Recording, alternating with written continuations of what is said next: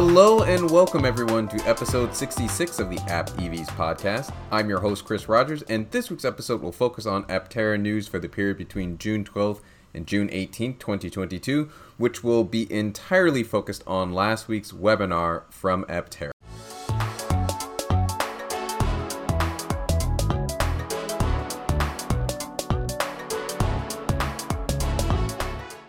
Hello, everyone. I hope that you all had a great week. And for those based in the United States, I hope that you're having a relaxing Juneteenth weekend.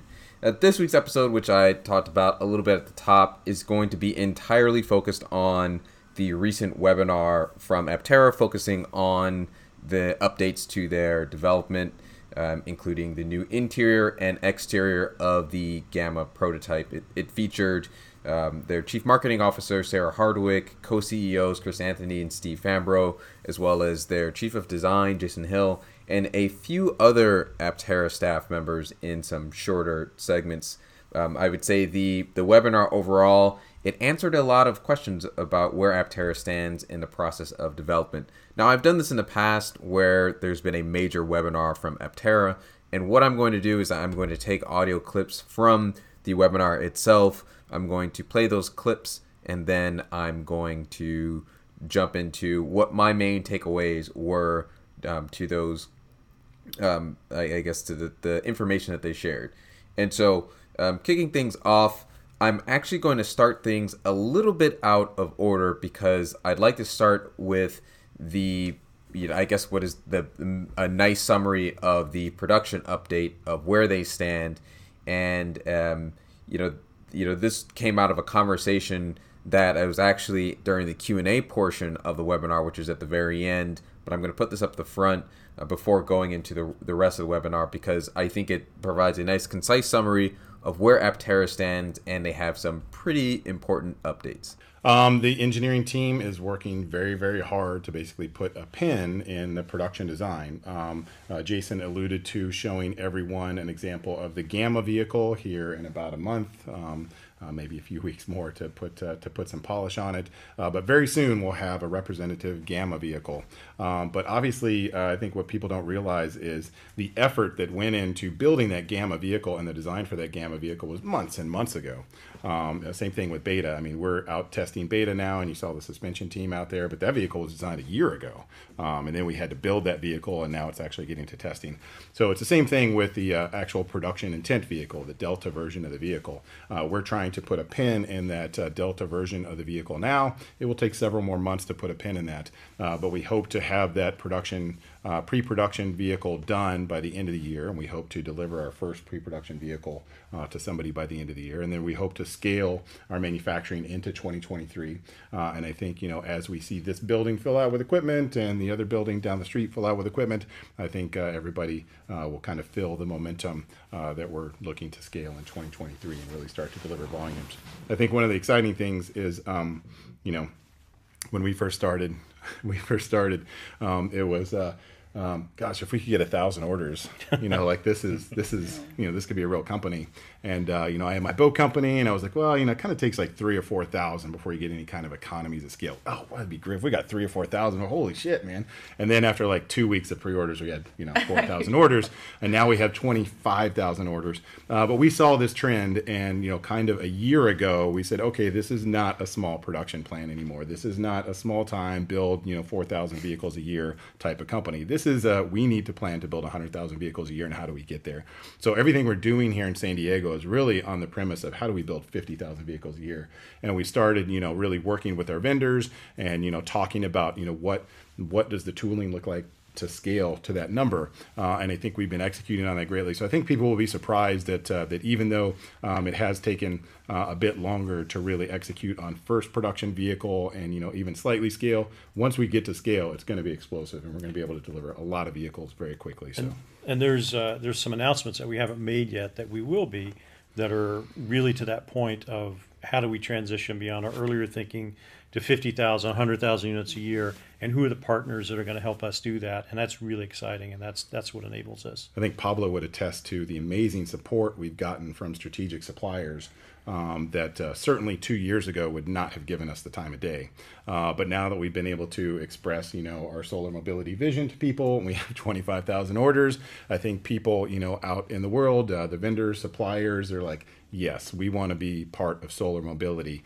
You guys uh, are going to make it, and we're going to support you. So I think we've gotten a lot of help from strategic suppliers that, that two years ago just were unthinkable, um, you know, because they were so big uh, and had such scale uh, in automotive. But now we're working with them. They're investing in us. Uh, they're giving us support uh, that they aren't giving, uh, you know, other companies. I think, and you know, I, it's it's really been cool to see um, how people have been supporting solar mobility. So.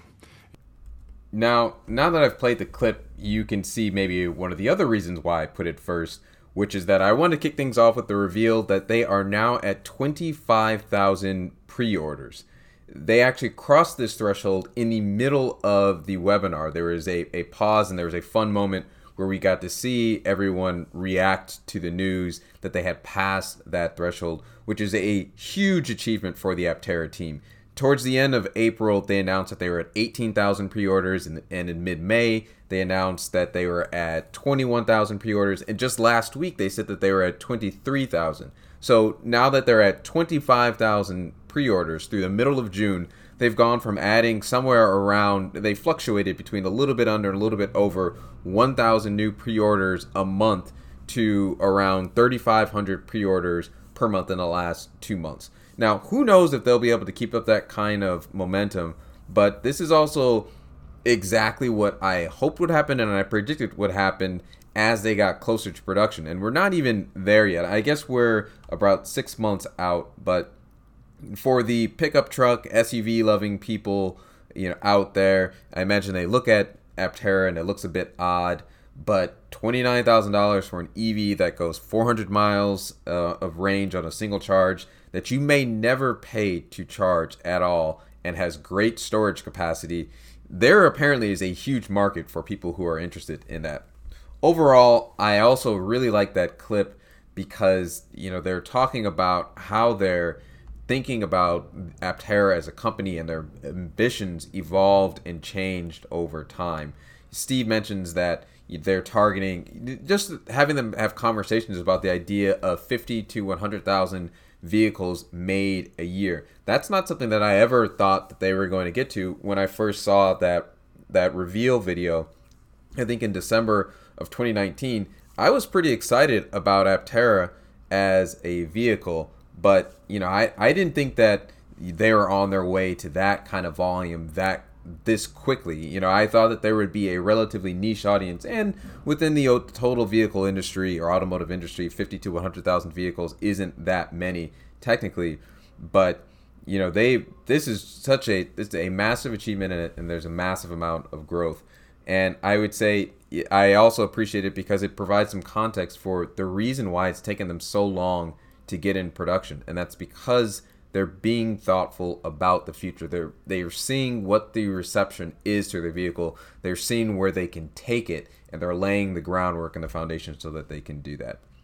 Now, the next segment uh, is is about also very relevant and flows from that also from the Q&A section is about the planned regional rollout for Aptera. What's in our head now, I think um, everyone will share the sentiment, is you know the first thousand vehicle deliveries uh, should probably be as consistent as possible. Uh, so we're obviously building the the 41 uh, kilowatt hour pack first. You know the first in our heads, first thousand vehicles will be that vehicle. Um, and obviously, we don't want to ship them all around the world uh, right away. We want to ship them close to home so we can support uh, those customers. So, kind of in our head is the first thousand vehicles, you know, stay close to home. But our our ramp is very aggressive. So it's not like delivering those first thousand vehicles takes you know six months. Um, it's in a couple months we have those first thousand vehicles out the door, and then we can spread you know from California out to the rest of the U.S. and then out to the world. Uh, so we think that by 2024, you know, we'll kind of be a global company and you know be delivering vehicles all over the place. Mm-hmm.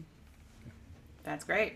Um, so, for those people who are contemplating changing their orders, perhaps and wondering whether they would get their Aptera sooner if they changed to. If you change to a 41 kilowatt hour version of the Aptera, you'll probably get your vehicle quicker. Uh, but we certainly understand, you know, the need to move from the 400 mile range version to the to the 250 and 600 as quickly as possible because um, you know a lot of people want uh, those different range options. But the 400 is our most popular vehicle variant. I think 40% of our orders are just the 400 uh, or 400 mile range version. So um, you know, yes, if, if you want yours quicker, you'll still hold your place in line. Even if you change your order, we still will rank you by when you put your order in. So uh, so don't fear if you change, you know, your your vehicle variant. Uh, we'll still get you, you know, your vehicle in the order that you placed your pre-order. So a lot of people were very interested in this, and now you have it. What the planned rollout is for the vehicle, at least in term in Chris Anthony's words, he says how they're thinking about it. If you order a 400 mile range version, you will likely get your vehicle first in terms of deliveries. They will be starting more locally to their manufacturing base in California, so the first vehicles will be in California before spreading to the rest of us in the United States and then moving on to the rest of the world for global production. Chris Anthony said that they anticipate that by 2024 they will be a global company delivering everywhere. Now, whether that means that by 2024 they will have delivered a vehicle to every single country where one has been pre ordered, or whether that means they're going to focus on the United States for a certain period of time and then they're basically going to be shipping them everywhere in the world all at once. I, I imagine that it would make more sense for them to go in kind of a more phased approach and likely the first country outside of the US will likely be well before 2024.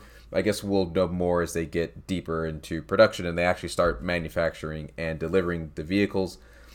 Chris also said that they're targeting around the first they're targeting 1000 customers deliveries within the first few months. So then that means that the first thousand or so people who've ordered an Aptera will see that starting around the end of this year 2022 going until maybe March April in 2023 with everyone else in the US starting to get deliveries in the next 9 months or so. I guess I'm I'm hoping again starting with the 400 mile version.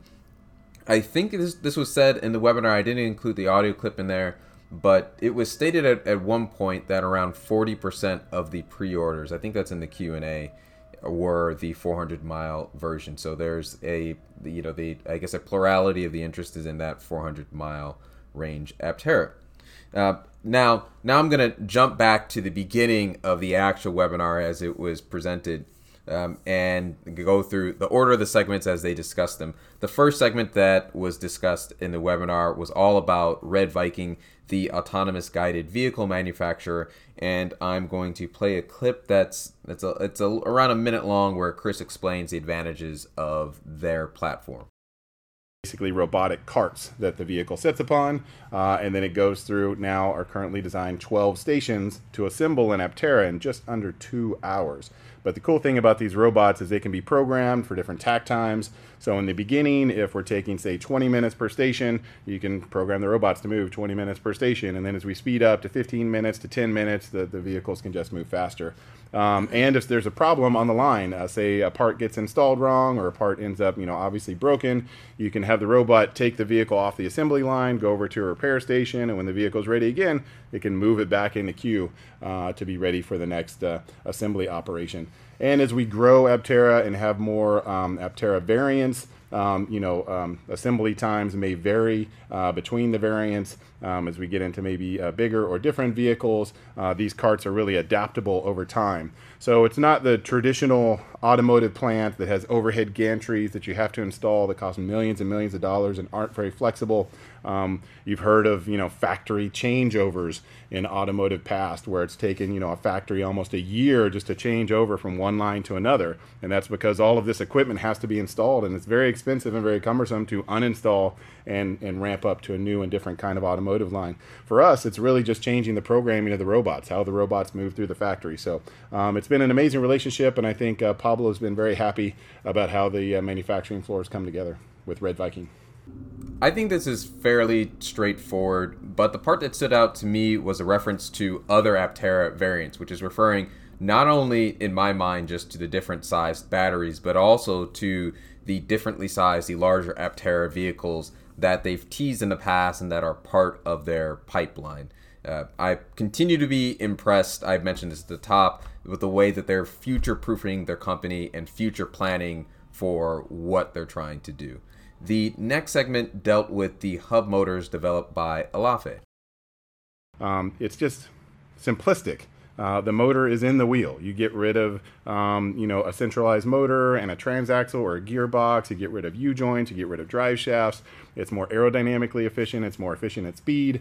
Uh, it's just an amazing thing that makes, um, you know, the Aptera even more efficient. Uh, and I think we're just uh, so uh, so grateful to the team at Elaphe for helping us uh, bring this to reality and bring this to the masses because I think this technology um, will make the world a better place we made the introductions, but you know, as Chris said, it's a team, right? It's Pablo and the engineers who are working with them to make it happen.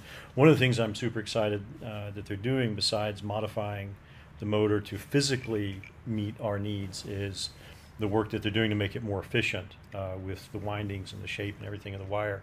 And that's going to be a, a significant step function above where we are now in terms of the motor losses and efficiency. So I'm really excited to get these new motors.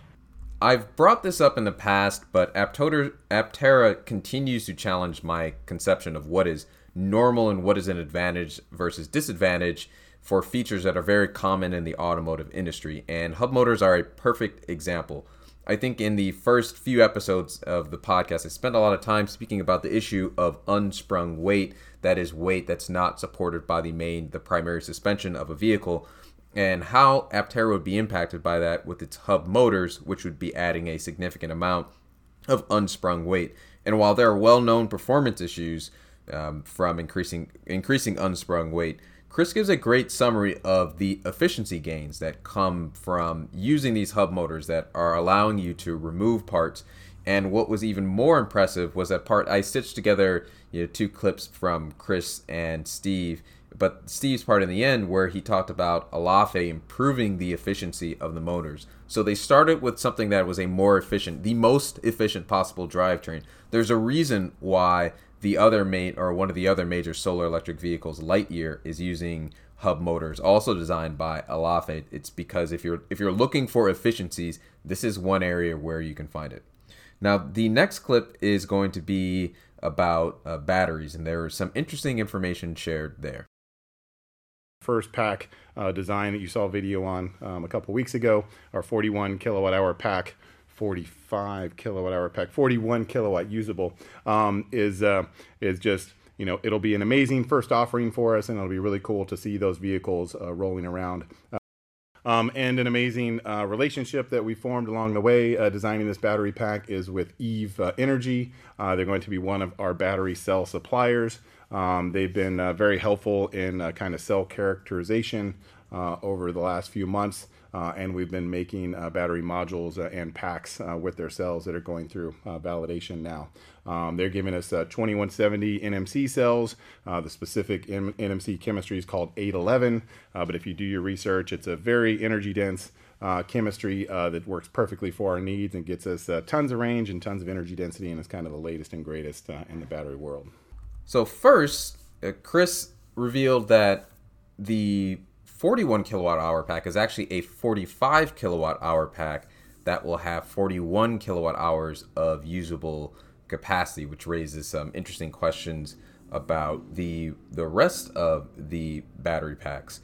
Um, you know, I'll I'll have to check back in with uh, with Skylar to get his thoughts on the chemistry of the nickel manganese cobalt uh, or I guess the NMC 811 2170 cells.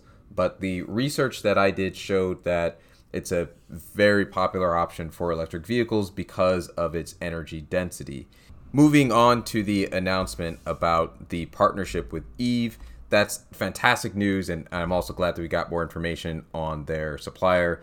Uh, Eve is based out of Guangzhou in, in China, and so I wonder if Aptera's Asia Pacific CEO, uh, Jim Chu, has had his handiwork in negotiating that partnership agreement. Um, now, moving on to the the other parts of the webinar, um, you know, I didn't put the clip in there, but cr- there was a section where they spoke about charging And what Chris basically said was that they're going to be asking for the help of Aptera owners, I guess enthusiasts, in forcing the adoption of the Tesla charging standard. He basically went through, talked about the charging standards, uh, CHAdeMO, um, and believes that the Tesla charging standard is the most elegant solution. So I'm not sure what that means to help force the adoption, but perhaps there's some legislation that is upcoming that we will have, we can, you know, I guess if you're in the United States, you can weigh in on. So I guess we'll have to stay tuned. For the next few segments within the webinar, I, I'm not going to include any audio clips in there, but I did want to bring them up because there there's some some interesting information that was shared there. Um, you know, one there was there was a conversation about the suspension testing of the vehicle, as well as a conversation about the wheel covers. Um, for the suspension testing, uh, I guess they they weren't able to record at the facility where they did that, but Steve did he chimed in to say that it was at a, a notable facility. They performed a test that I thought was really interesting, where they drove into a curb at 45 miles an hour to I guess see what would happen to the rest of the vehicle in terms of its structure and overall suspension. It resulted in a flat tire for the vehicle, but based on their examination of the impact on the vehicle suspension, they were clearly very happy and ready to move forward with that system. And then there was a clip uh, featuring Charles Canet who also featured previously in a video, I believe, with the Aptera Owners Clubs discussing the wheel covers, the front wheel covers.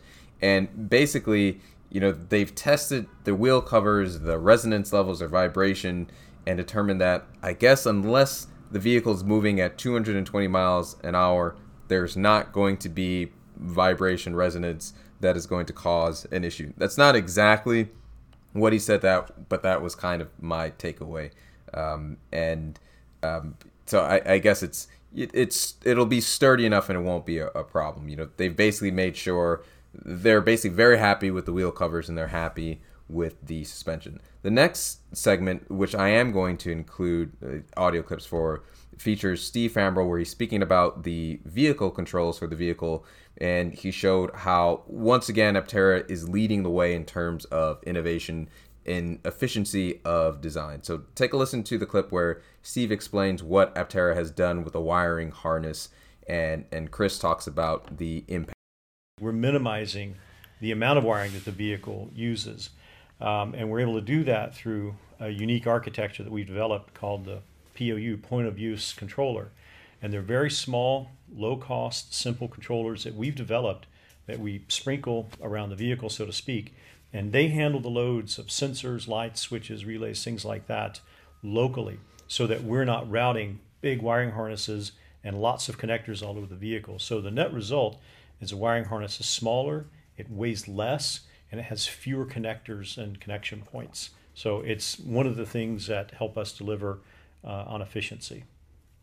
I'm amazed at some of Sandy Munro's teardowns, and you see them pull the wiring harnesses out of some of these vehicles, and you're like, "Oh my, that's it's a lot of copper." That's a lot of copper. You know, 90 you know plus pounds in some vehicles, and you know we can get it down to 30 pounds.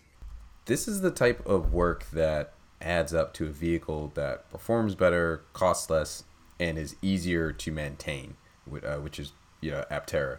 And when there's less materials, you reduce the number of inputs required for the de- and the, the design complexity. It's just it all snowballs together.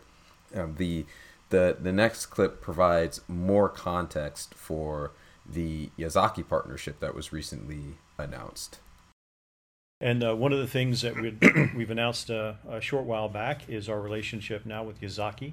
Uh, they're helping us with those uh, newer, smaller wiring harnesses uh, to the extent that they've even got their engineers here embedded with us uh, helping us deliver on that promise and uh, have these harnesses ready uh, for production. Yazaki's in half of all new cars sold, so they're an amazing uh, company, and I think they have amazing reach, and it's uh, um, very cool that they're willing to uh, to help us get this vehicle into production the right way on the wiring harness and connector side. That clip takes me back to the first clip that I introduced in the podcast when Chris and Steve talked about how the ambitions have changed and how they've been able to work with companies that previously wouldn't really speak to them in the past. And Yazaki is exactly that type of company. They the fact that they're present in half of all new vehicles. Um, I, I looked them up. They're the 13th largest automotive supplier in the world. They have over 300,000 employees. And the fact that they're embedding staff at Aptera to improve the design really speaks volumes.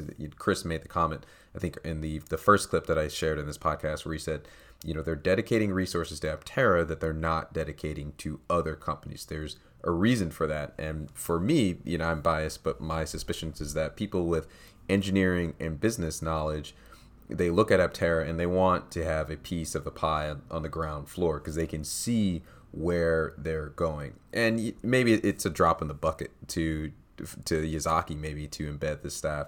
But again, there's a reason why they're working with Aptera so closely and not doing these sort of partnerships with other companies. Now, the next segment is sort of a follow on to the localized control units that Steve was speaking about. It features JC Grow, who is a firmware engineer at Aptera, and had some some pretty cool reveals. Um, the first clip is where JC explains, um, you know, about the wiring complexity. So the main goal of Aptera's body control design is to minimize the complexity of the wiring harness. In most vehicles, you would have all of the wires that you need for body controls, like the motor wires and the ajar sensor wires, and all of those would go towards a central computer. And you have that from every single point on the vehicle. So you end up with quite a lot of wires. With Aptera's design, we have smaller control boards that are located in the area of the controls they drive. So the door controller is going to be located in the door, and the rear hatch controller is going to be located in the rear hatch. This way, we can take all of these wires that come from the rear hatch, process and control them, and then we only have three wires total running from each location back to the central computing system. Intuitively makes sense how their design could result in weight loss improvements, and it makes sense why Aptera pursued this solution. And I will say, in most of the segments, there were things that you know maybe we knew about before, such as there would be a video screen for the rear view mirror solution instead of just a reflective surface of a rear view mirror. And that was mixed in with some new info, like the fact that when they were showing the rear view video screen or mirror screen, you could see that it was actually two side by side video feeds.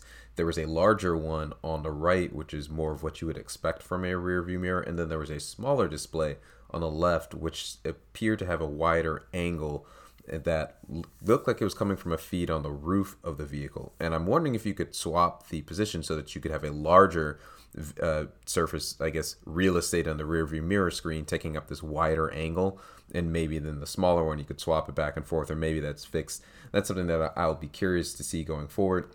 Also, it looks like the way that the windows will go up and down is through the infotainment system which I just I really hope that there will be also a, a physical control on the on the door or somewhere in the vehicle that would allow you to do that. Otherwise, it would be pretty tricky and or dangerous to open and close the windows while driving. Basically, you, you shouldn't do it because you would have to look away and look on that center screen to get a touch control control to do that up and down. So I, I hope there's either a, there's a button that would supplement that.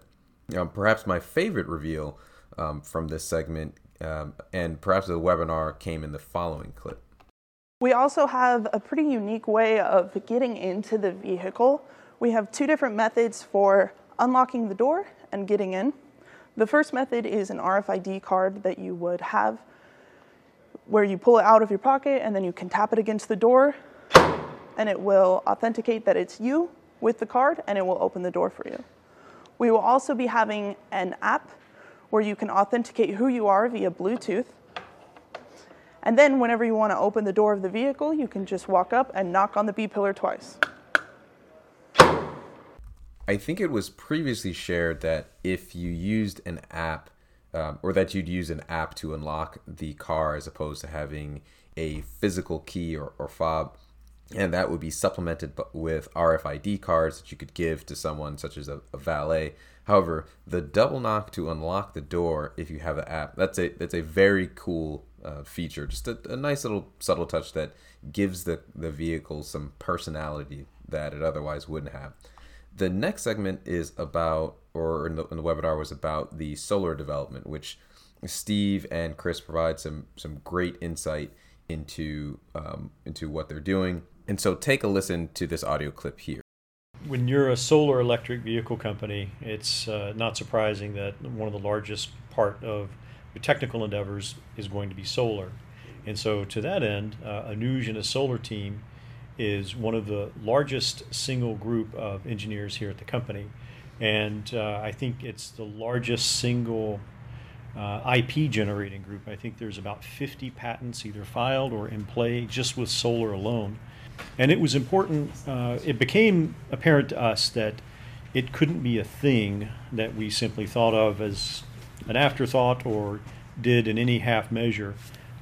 Rather, we realized early on that we had to go all in and double down on our ownership of solar from working directly with the cell manufacturer uh, to raw material suppliers all over the world, uh, special test equipment manufacturers, and equipment manufacturers to help us make these very unique compound curved solar panels.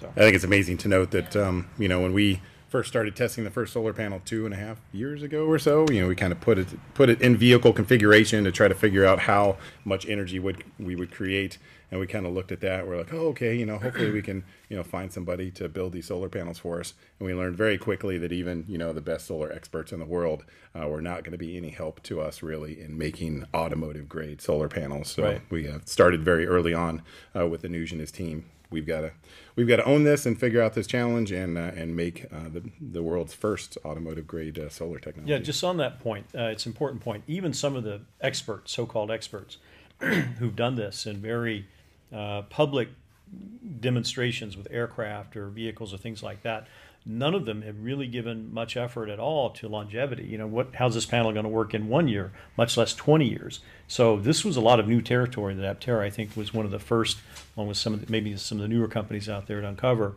Uh, and that learning has just been a big part of the work. How do you you can make something easy uh, that works for a month or a year? How do you make something that lasts for 20 years? That's what our team has been doing. It's very interesting to me that solar was an area that they ended up having to keep basically entirely in house and part of a vertically integrated operation because solar is a very mature technology. It's very well understood, and I would have expected that it, maybe just small tweaks would have been required in order to find essentially off-the-shelf parts or and or suppliers who would be willing to to work on it. In contrast, it's the I guess reported it's their largest source of IP generation that they've had internally in terms of patents and they've basically had to do everything uh, on their on their own.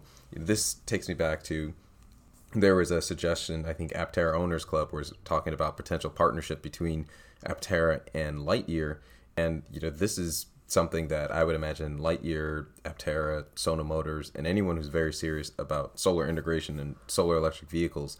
This this is definitely an area for partnership because you know the cells are the cells. They're going to need to be durable. They're going to need to be curved so that you can shape them to to fit on a, a vehicle. And i imagine that there could be a lot that could be shared there. What i am curious about is whether the range numbers they predicted a couple of years ago will still line up with their durability testing. Now the next segments of the webinar were focused on the aerodynamics of the gamma prototype. And there was actually it was reposted in a separate video by Aptera. And you can listen to Chris Anthony's dulcet tones as he speaks through how they've changed the overall shape. And rather than playing the audio clip for that, um, you know, I'm just going to talk through my my link or my reaction to that, and I'm going to link to that separate aerodynamics video in the show notes. The you know, basically that discussion, it's very visual heavy, and it, I don't think it would really translate into what he's saying. You really just need to see it. Um, now, going back into in my initial reactions, if you look at the before and after images of, of what they changed between the alpha prototype and what the, what is now gamma, um, what you can see is is that you know the it basically to me looks like they've they've squeezed the vehicle and it looks like the gamma prototype is slightly more close it, it hugs the ground a little bit more than the the alpha prototype um, which is interesting.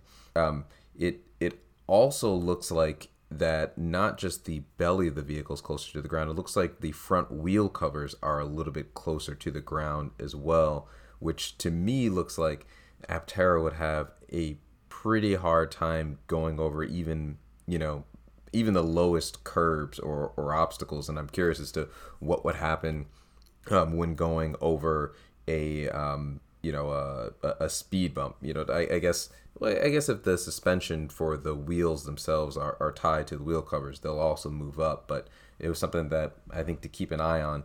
Um, I I think I, I, I like how it looks, and you can see it, it's easier to understand how there would be more room for the passengers in terms of the way they increase the frontal area um, near where a passenger's head would be by by one percent. Um, and you can also see that it's uh, you can see that it's a little bit longer. I think the rear wheel cover is I, you know, saying dramatic makes it sound bigger than it is, but it's some you can see some of the bigger changes in the way that they've kind of cut off material, and you can see what it looks like. What's really interesting to me is that it looks like the windshield is at a slightly less shallow angle. I guess you could say it's slightly more vertical than it was before. And to me, you know, an untrained expert, that would seem to be less aerodynamic, but it's interesting that overall um, that has improved the aerodynamics. And you can see at how that would improve the viewing angles for both the, the driver and the passenger. The last thing I'll note is that there used to be there were three dots that were by the Aptera um, logo uh, by the door, and those appear to be no longer present on the Gamma prototype. Uh, it was speculated or, or stated by Aptera like a year ago that the dots would do different things to indicate um, opening, closing the vehicle, or unlocking, locking the vehicle, and they would do some cool stuff there. But it looks like they they've removed um, that that feature. Um, I'm not too bothered about it, um, but it was just something that I noticed. Um, the exterior dis- discussion of the vehicle and aerodynamics transitioned into an interior discussion featuring Aptera's chief designer, um, Jason Hill, which unfortunately there was not a separate video accompanying that that I that I could link to. Link to. However, I will provide my my reaction, and I would say that overall, I I really loved it. Um, uh, I think the seats look way more comfortable than the original designs, and with the Vision Forward system, that screen behind the the steering half wheel, it looks like it's wider than I realized it was before, and it's easier to picture how clear it would be to to glance at and see what's what's in the the left or right side view mirrors. I will say that I you know I I think it's important to highlight that as as um, I guess natural and as as um, as well as the half wheel may work for that vision forward system. It, this still does not address the fact that there are people with disabilities who use specific attachments for full steering wheels that will not be able to use them on a steering half wheel or a yoke. And so, even though it may be very convenient for this specific use case. It may be comfortable, the materials to hold. Personally, the way I drive, I hold the bottom of a steering wheel, and so I can see how that that there are still plenty of people with valid concerns about how they're how they would be able to drive an Aptera. Now jumping into some new info, um, check out this clip from the discussion of the interior right here. There's modules that make up what we call the center console, and those modules are going to be variable. You'll be able to choose different types. Um, we're producing our first modules for the show vehicle, uh, Gamma show vehicle, out of a wonderful material, which is essentially pineapple leather. And it's the first of many materials that we're using that are either friendly, uh, carbon neutral, such as our cork in, in our center console cup holder, um, we've got automotive grade for safety reasons on the rest of our materials, but we, we're chasing always the best color, material, and finish options. We, we, we're working with some of the most innovative companies and forward-looking, forward-thinking companies, and we really are excited about the uh, the ambience and the feel of our interior. This is interesting to learn about the customizability of the interior materials as well as the modules for the center console if I'm interpreting Jason correctly, it sounds like there will be options to change both the materials and the functionality of the area where the armrests are in between the two passengers. Presumably, that means that you could maybe opt for extra storage, maybe a wireless charging area, or maybe just empty space. I'm, I'm just speculating here, but that's what it sounds like to me. And I'm excited to learn that they're they're keeping with the sustainability ethos of the company with the material options. One more cool reveal. Check out this clip. But we're able now um, to experience the vehicle in in virtual reality, and it brings a whole nother level. I, I think it was really important that we got that to you. I, I, think it was last week. I sent you the file, sent the instructions, and the next morning the email returned from Steve was, "Wow." And we expect that everybody gets a wow out of Aptera. It's so nice to be in public, like at Electrify Expo, and people just are like, wow. So, the virtual part of the factory, the virtual part of the vehicle, I think we'll be able to share with our customers uh, and our future and potential customers that VR experience beyond the physical product. It looks like there are plans for a VR experience for both the vehicle and the factory at some point, and I'm excited. Since since I already own a VR headset, it will be far easier for me to experience what it's like in an Aptera without traveling to the San Diego area on the west coast of the United States.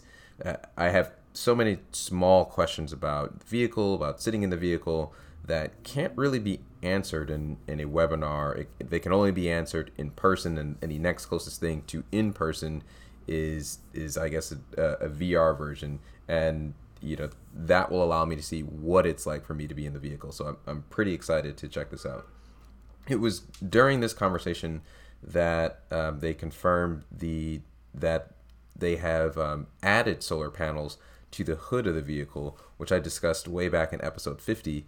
And then Jason let slip that the hood wasn't the only area with the extra panels. Now, Chris cut him off from revealing that secret, but it made me take a closer look at the solar segment of, of the webinar. And if you look closely at around the 24 minute 13 second mark of the webinar, you can see the solar rear hatch. Which, if you look really closely, it looks to me like it has a different design from the one that you you'd see on the website when you're ordering a vehicle. Now, if I'm counting things correctly, it looks like there are four extra cells on the right side of the vehicle, which means eight total cells um, overall on the rear hatch have been added.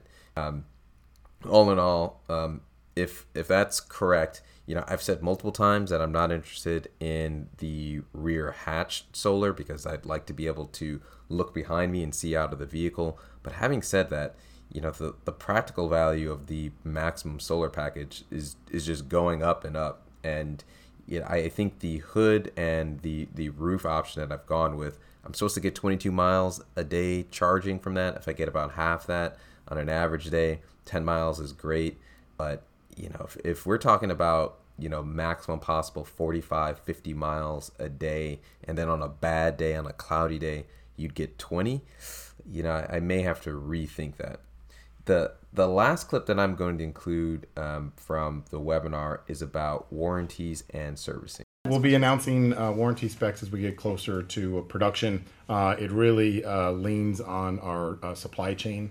Um, obviously, a lot of the warranty stuff is passed through, so we kind of have to completely lock our bill of materials and all the supply agreements to finalize uh, our warranty program.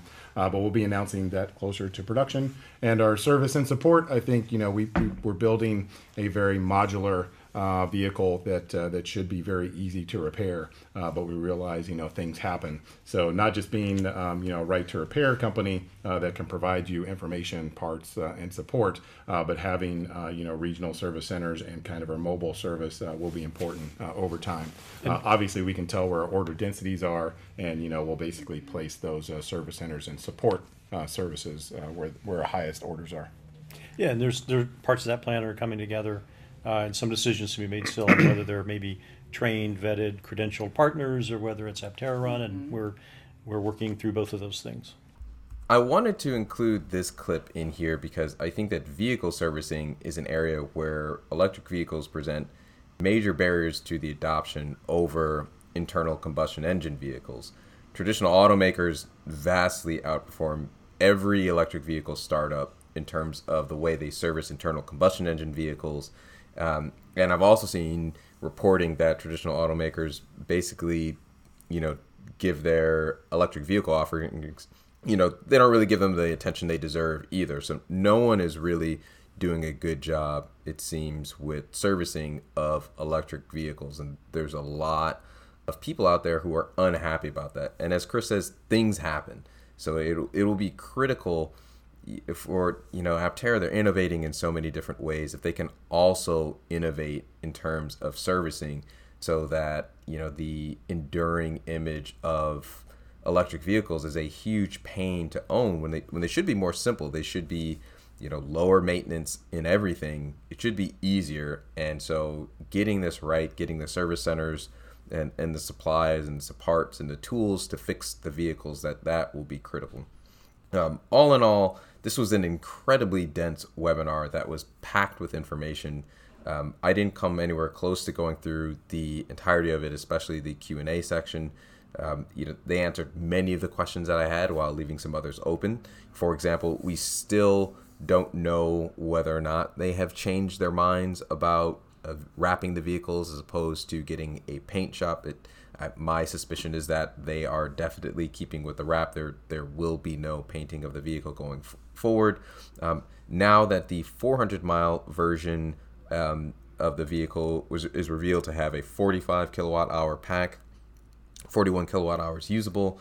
You know, you we don't know about what the final size is uh, for the 600 and 1000 mile uh, versions will have and if that will impact pricing. Yeah, you know, I think we learned that the 250 mile range version will have a 23 kilowatt hour battery pack. And that means that it, it could still have a 25 kilowatt hour battery pack. It could be just 23 kilowatt hours is usable of that pack. That gives you that 250 miles of range. Um, also, you know, they said that they don't know yet, but it was basically confirmed that the all-wheel drive version will have a shorter range than the two-wheel drive version. Um, and what I mean they don't know is what the exact numbers, what the exact range hit will be. That's consistent with every electric vehicle, every car that's ever been made. But you know, it's something that, that I've been wondering about um, since I, I opted for the all-wheel drive version. Uh, my you know my main reasoning for that is that I, I want the increased handling stability that comes from the all-wheel drive version, especially um, if I have to drive it in inclement weather. Um, you know, Jason Hill mentioned that there's still some mysteries yet to reveal about the vehicle, so we don't know what those are. Um, you know, some good news on the development front. Jason Hill also stated that they're they're going to be building, I think, a physical version of the of the Gamma prototype soon I think he said within the next four weeks. And so I, I guess within the sec- next month or so, we should be able to see something beyond just the rendering of the vehicle. And I'm really looking forward to seeing it in VR as well. Let me know what you thought about the webinar. You can reach me either via email at aptevspodcast at gmail.com or, or you can find me on Twitter at apt underscore evs podcast. Really curious about what you thought.